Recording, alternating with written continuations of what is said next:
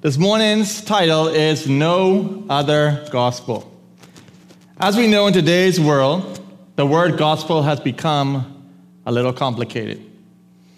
In fact, many people will say when they tell you a story, that's the gospel, or that's gospel. In a recent search on Kindle for ebooks and looking around, there were over 400 pages with titles that had the gospel according to someone or something.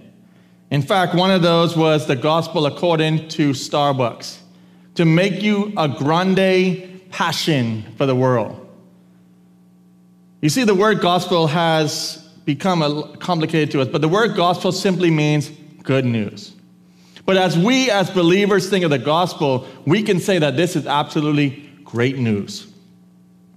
As we think of our country, as we think of the Bahamas, the word gospel has even become a little distorted because we have so many different churches or buildings all around. There are places that you can go anywhere to hear from God's word. And the reality for us as believers, as we think of ourselves, the Calvary Bible Church, is we need to look at it and say, how does it look to God's word? How does it stack up against God's word? Is it true?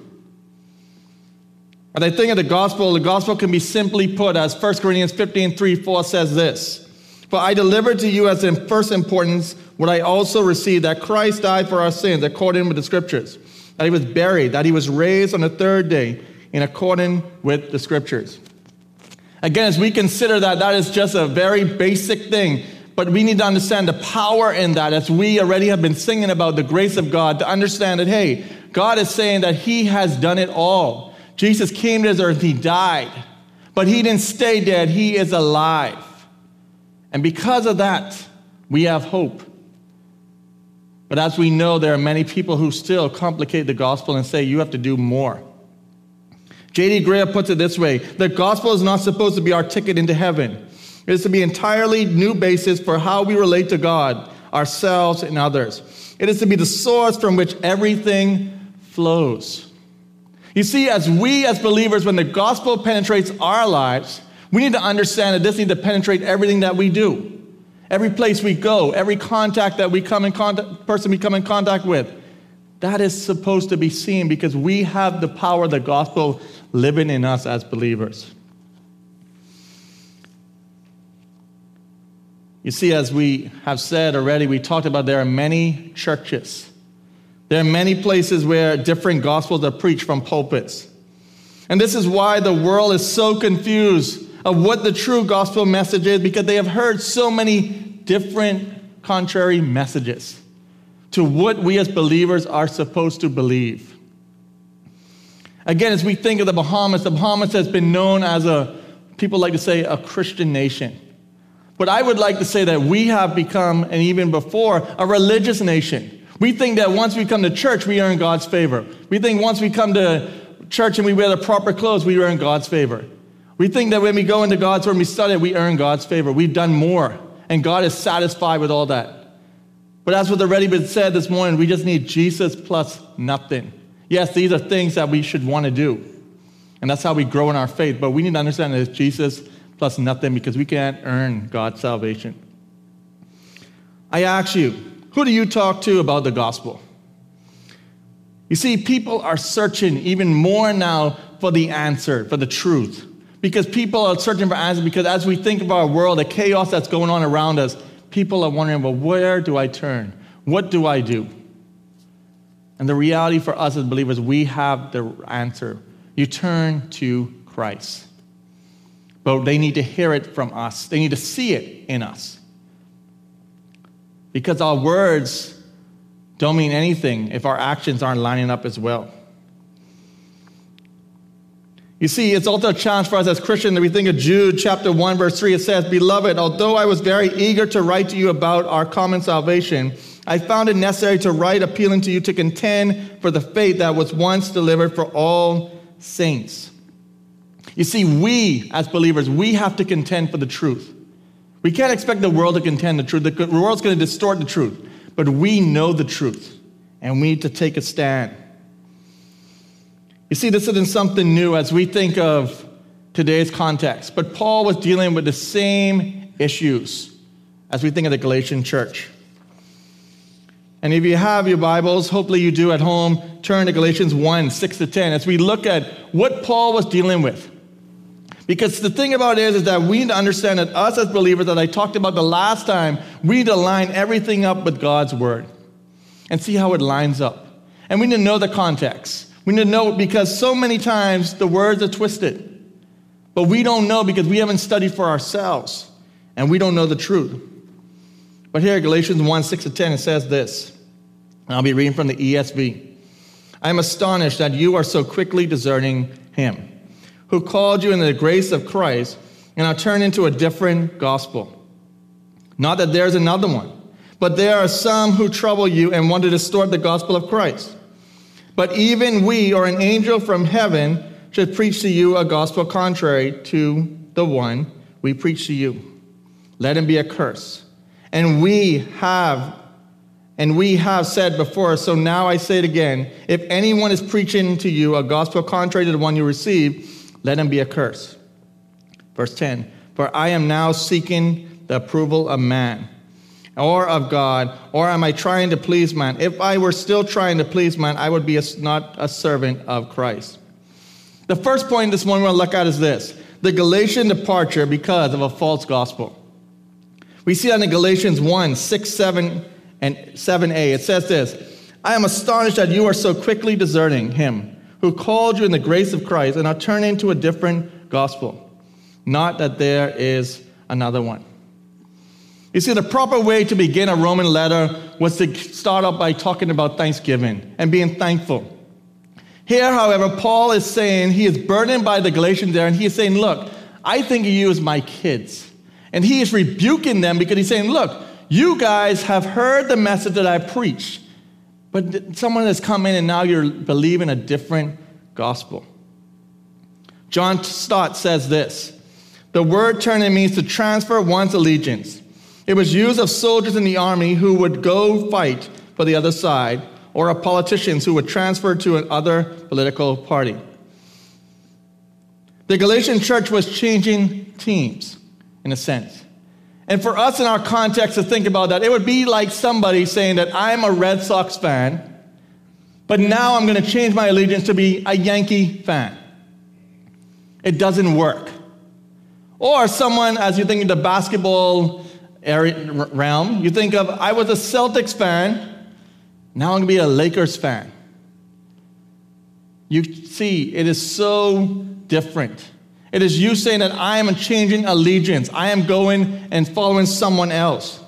And this is what Paul is saying. Look, you guys have changed your allegiance from Christ, and now you're believing a different gospel. You see, the Galatian transfer hurt Paul so much as he looked at them as children. We see this in Galatians 4:19. He said, my children, I am again suffering labor pains for you until Christ is formed in you. You see, he was hurt because he saw his children following after something else. I asked you a question this morning as we think of not just your children, your home, but those who you may have had the opportunity to lead to Christ or see them come to know Christ. I asked you a question. Do you have that same burden? Do you same agonization when you see them turn to something else? Or are you gracious to them? Do you come alongside them and help them as Paul is doing here? Paul is coming back and saying, look, you guys messed up. But I'm burdened to see you come back. This is where we need to understand as we see new converts come to know Christ that they're not going to have it all together. They're going to fall into traps. But it's for us as the church to say, you know what? I'm going to come alongside you. I'm going to help you. We have to know how we're going to disciple these people because that's the most important thing. A new convert is not going to know how to just be what a Christian is unless someone comes alongside them, mentor them, be there for them. You see, I think too many times we are just satisfied of seeing converts instead of seeing disciples of Christ, people who come to know Christ and who are genuine believers and see them grow up to become great citizens for Christ. You see, this was hard for Paul to see. As we think of Paul, all the hardship hardships and tribulation that Paul went through as he started these churches. Think about it, what Paul went through, the shipwrecks, all these things, being thrown to prison. But now he's seeing the Galatian church turn to a different gospel. And it hurts him. It bothers him. He's burdened by it because he wants to see them come to know Christ and to follow the true gospel. You see, as we think of turning away from the gospel, we see three different points here as we think of that. The first thing is they turn from God. We see this in verse 6. It says, as you have turned from him who has called you, meaning God. You have turned from God. We hear many statements today. People say, I believe in Jesus, but I don't believe in the whole Bible. Or I believe in parts of the Bible. I just don't believe in everything. You see, they turn from God. The second thing they turn from is they turn from the grace of God. We have to remember that salvation had nothing to do with me or you, but it had everything to do with the grace of God and him calling you out of darkness into his marvelous light. You see, we need to remember that salvation is Jesus plus nothing, because salvation is grace alone, through faith alone, in Christ alone. You see, we can't earn it. It's all been paid for, as we've already sang. Jesus paid it all. He paid every debt for us. The third thing is we see they turn from the gospel. We see this in verse 7. As it says in verse 7a, it said, there's no such thing. And this is hard for people to grasp, as they hear so many different messages preached, gospels preached, everywhere they go. And you know, one thing for us is, all as we think of, you know, Calvary Bible Church, we may say, well, you know what, we don't believe in the prosperity gospel. You know, the prosperity gospel, you know, the health and the wealth, and, you know, we know that that is not true. But I want you to think of some other gospels sometimes that we believe in. Because it's easy not to believe in the health and wealth gospel. But sometimes we as believers put ourselves into believing some other gospels. One of the gospels we believe, we put ourselves in, we make something else plus Christ the gospel. J.D. Greer says this, there is no and the gospel. You see, the gospel message is all true. It is what we need. It is Jesus Christ died and rose again for us. Another gospel that we believe sometimes is we believe that once we are good moral citizens, then this is what saves us. You know, we look at some people sometimes and we say, wow, that person is a great person, great business person. You know, I've never seen them drink, I've never seen them smoke, never seen them, you know, say a bad word. So they must be a Christian because they've done all the things morally right. You see, the reality is that we could be as moral as we want to be, but that doesn't earn us salvation. And so many people put their faith in that I'm going to be a good person. I'm a good person. I give to the poor. I tithe to the church. You know, right now during Corona, I'm doing all I can to give out food to people. This is not what saves us. Another false gospel that sometimes we believe is we think we can grow spiritually on our own. You know, I can do this on my own. Sometimes I don't need Christ. I can just read this word for myself and I can do whatever I want. The reality is that as we think of us being born again, we have the Holy Spirit that lives in us to help us as we study God's word. And the last one is this. We sometimes think that we can change people. I can tell you this. I'm sure any person who's ever been a pastor or any type of ministry leader or whatever, I could guarantee you you've come across people where you wish you had a magic wand, you could just change them, that they would change overnight. But it's not reality. And the reality is that I can change no one. You can change no one. But we sometimes think that we can change people. We think that we can, you know, have this magic word and we can change them and they'll just automatically be different. It doesn't work that way. In fact, I've heard many people say from a pulpit before that I've saved many people. You saved no one. The Holy Spirit convicted those people, and they came to know Christ. Which brings me to the second point we want to look at this morning. Detecting false teachers. Verse 7 says again, not that there is another one, but there are some who trouble you and want to distort the gospel of Christ. First thing we need to know that these false teachers were not men who would have said they were Muslim or Buddhist or some other religion that they followed. They probably consider themselves Christians. This is a reminder for us as we live in a time where we have many different churches at our fingertips and so many people sharing quotes and messages that are preached in churches, that these same people may be considered false teachers. You see, we're thankful this morning that, we live in an age where you don't have to come to church this morning, the building, but we can still join together online, and we're thankful for that. But there's also something that we need to be looking at, because there is that for every church, everything that we can go online and look. I can almost Google anything I want to find an answer for to agree with me. So how do we detect false teachers? The first thing is a false teacher will cause confusion or trouble. You see, these new teachers came and they preached a different message than the one that Paul had taught them. So it caused a lot of confusion among them. We see this type of confusion, we think of Acts 15, as Paul and Barnabas went back to preach. As there were some that were saying that in order for the Gentiles to be saved, they would have to be circumcised. And Paul and Barnabas wanted to make it clear that it is only because of the grace of God. Acts 15:24 says this, since we have heard that some person have gone from us and troubled you with words unsettling our minds, although we have given them no instructions. You see, we have to be careful of the message that brings trouble in the church, something that's going to cause disunity, something that's going to cause people to dissent.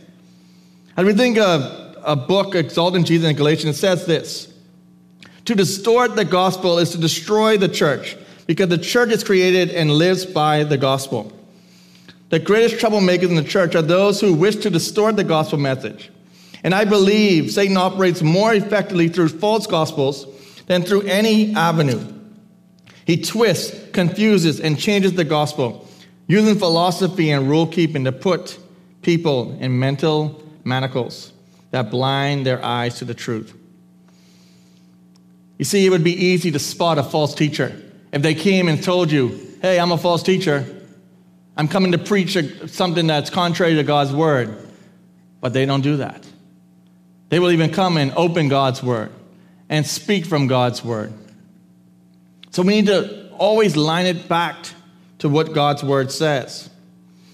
The second way to detect a false teacher is that they will change or distort the gospel. The distorting of the gospel will be better translated in reversing the gospel. And what does it mean to reverse the gospel? Ephesians 2:8-9 says this, for by grace you have been saved through faith, and this is not your own doing. It is the gift of God, not a result of work, so that no one may boast. This is something that we, as Terrence even alluded to, saying that we've learned this verse for some of us in Awana.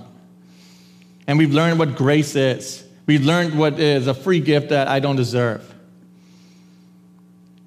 But there are many people that will teach you that you need to do this in order to earn God's grace. But we see it very clearly here. But you have been saved through faith, and this is not your own doing. And I can tell you this morning that I'm thankful for that, because guess what? I would mess it up every single time. Every single day, every single minute, I would mess that up. And I think if we're all honest with ourselves, we have fallen into the trap of believing that we can sometimes earn God's favor in our lives. I love how David Platt puts it. He says this, I'm convinced that every single one of us, every single Christ follower in this room, in some sense, is a recovering legalist. Because all of us, whether or not we like to admit it or not, secretly think that there is something we can do in order to please God and be approved by God or be accepted by God. He goes on and says that based This is performance-based kind of faith that is really legalism. And I want us to make sure we know that what legalism is, so we can call it when we see it. But also I want to be careful that we don't call something legalism that actually is not legalism. You see, we need to understand that we can never earn salvation. We can do nothing. But some of us have these rules that we think we must follow. And we become legalists. We become those people who put on these religious things that we put on top of the gospel. Well, you must dress a certain way. You can't do this or that. You know, we must make sure that we follow these rules. You see, we become those people. And I think if we are all honest with ourselves, we all have done that at times. Because we think that every person should be the same. This is what a good Christian person looks like. They should have the big study Bible in their hand. They should be wearing this. They should probably be this tall or look this way. People will probably send a picture of you and saying, this is what it looks like. We see it by other religions, where they come into your neighborhood and they'll dress like this, or you know they are this because they all dress alike and they do the same thing. We got to make sure that us as the church, us as believers, don't fall into the same trap, that we don't listen to that same type of people coming into the church and preaching these things, because we cannot earn it. There is nothing that we can do. You see, we need to make sure that we don't come together and think of this moralistic theory, that we think that, oh, once we're moral, we are right. You know, you're a good person, you know, give more to the church. You know, sow a seed, do all these things, and you are good with the Lord. No matter what you've done on Saturday night or done during the week, once you give to the church, you're great. You're paying the debt that you owe because you're helping others. You see, there are many people who say they believe in God, even other religions. The Bible says even the demons believe and they shudder. So we got to be careful that when that is preached, that we need to understand that believing in God doesn't just mean that we do these things, but believing in God means that it's a life change in our lives, and that we have the gospel that lives in us, and we need to understand that, hey, I'm going to do everything I can to take a stand for the gospel, whatever it is, and recognize that I can never be good enough. Because let me tell you something, only one person, Jesus Christ, was perfect, who walked the earth, and he died and paid the price for our sins, and he rose again. You see, as we turn on our TVs and we turn on YouTube, and we can go on and we can find all these different clips, and there are many clips that come up if you just put in false teachers. There are many people that will come up and say this thing or that thing. But when we consider YouTube, and we consider these huge churches. And I'm not saying that every mega church, you know, they are false teachers. But we need to listen to what they're saying. Because there have been many people who have had opportunity to take a stand for Christ on CNN and all sorts of different places. And tell you that, you know what? There's not one way to heaven. There's not one way to Christ. There are many different ways. And we know that that is false. As we know, John 14:6 says there is only one way, one truth, and one life, and that is in Jesus Christ.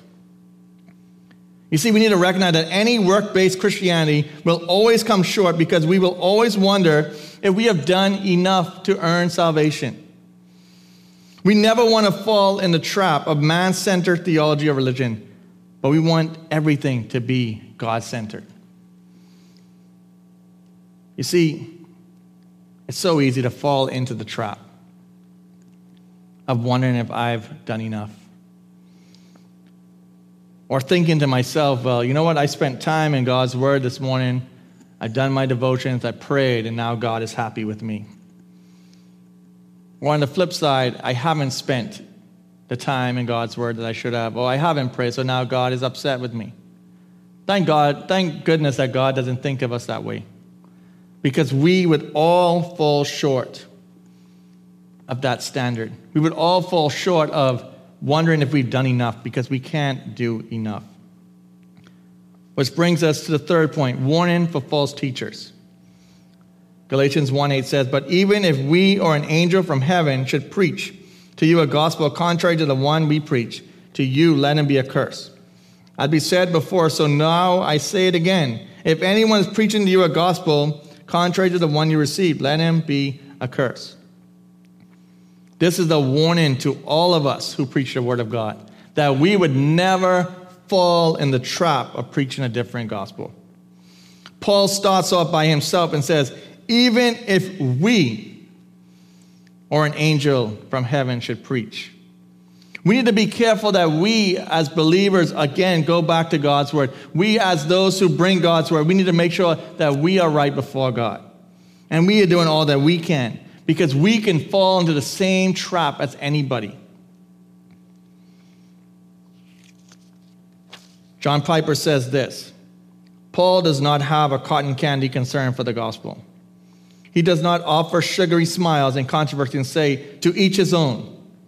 For Paul, the gospel of Christ is the point at which the awesome life of God touches the life of this foul world of sin.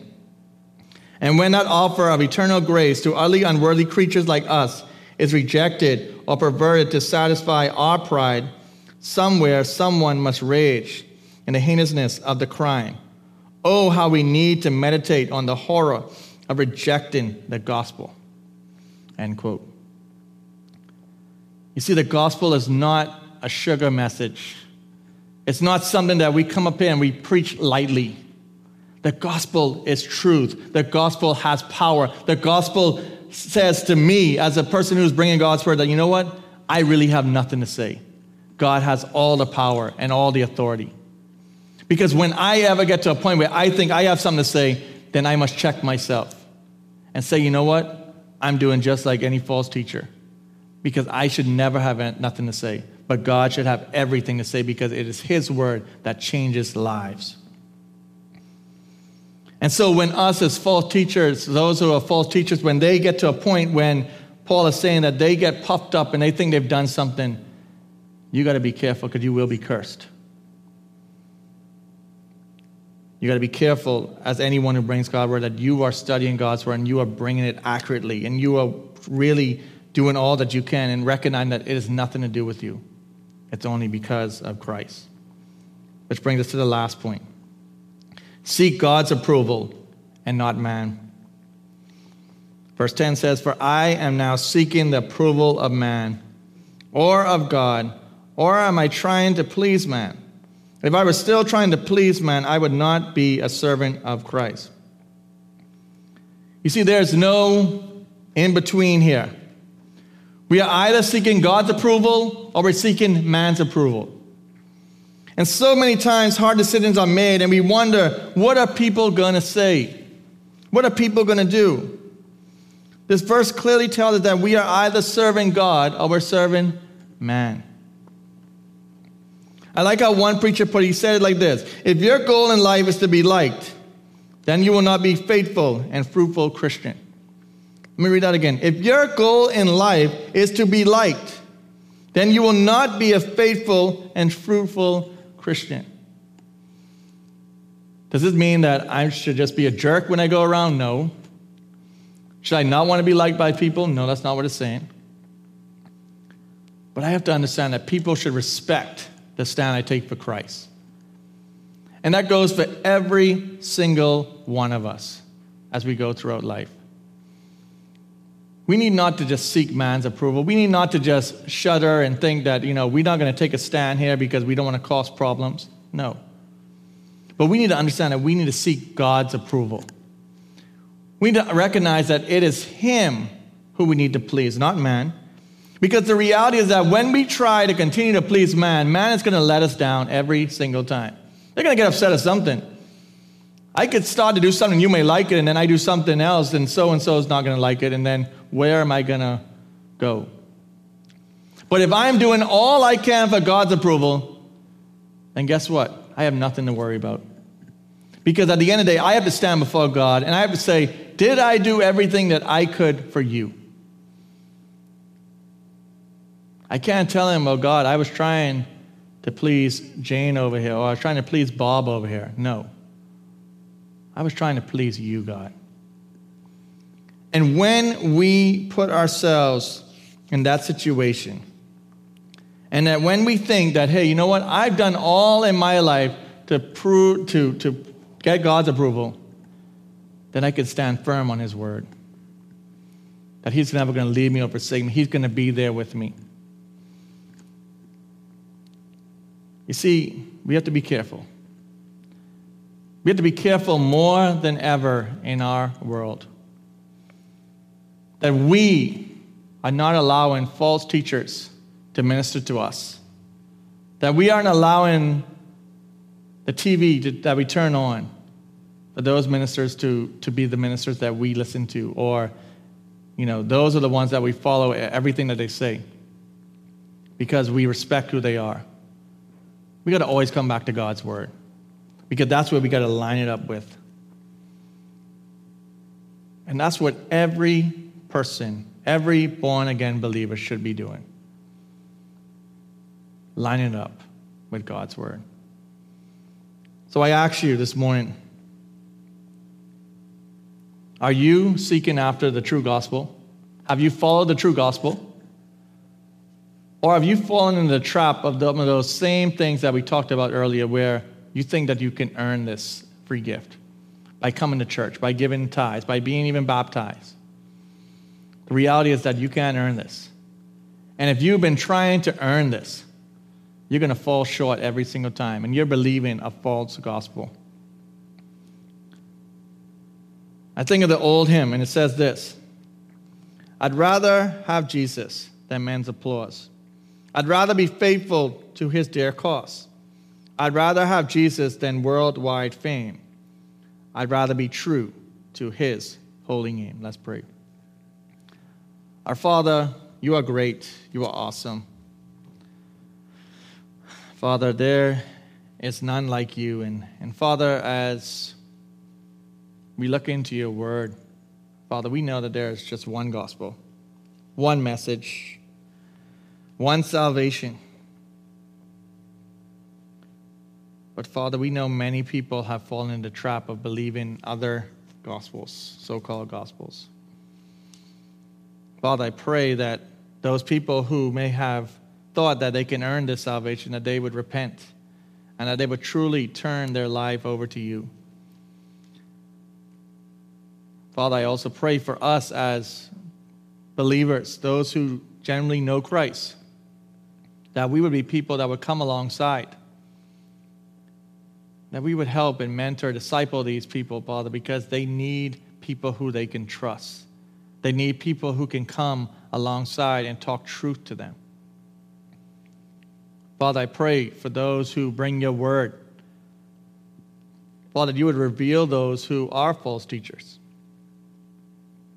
that you would help those who are fighting for the truth, that all of us, as we think of ourselves and believe, that we would contend for the truth, that we would really take a stand for you. And Father, that we would not seek man's approval, but we would seek your approval.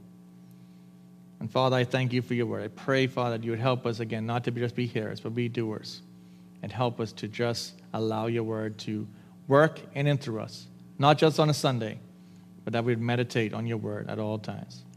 And we pray it in Jesus' name. Amen.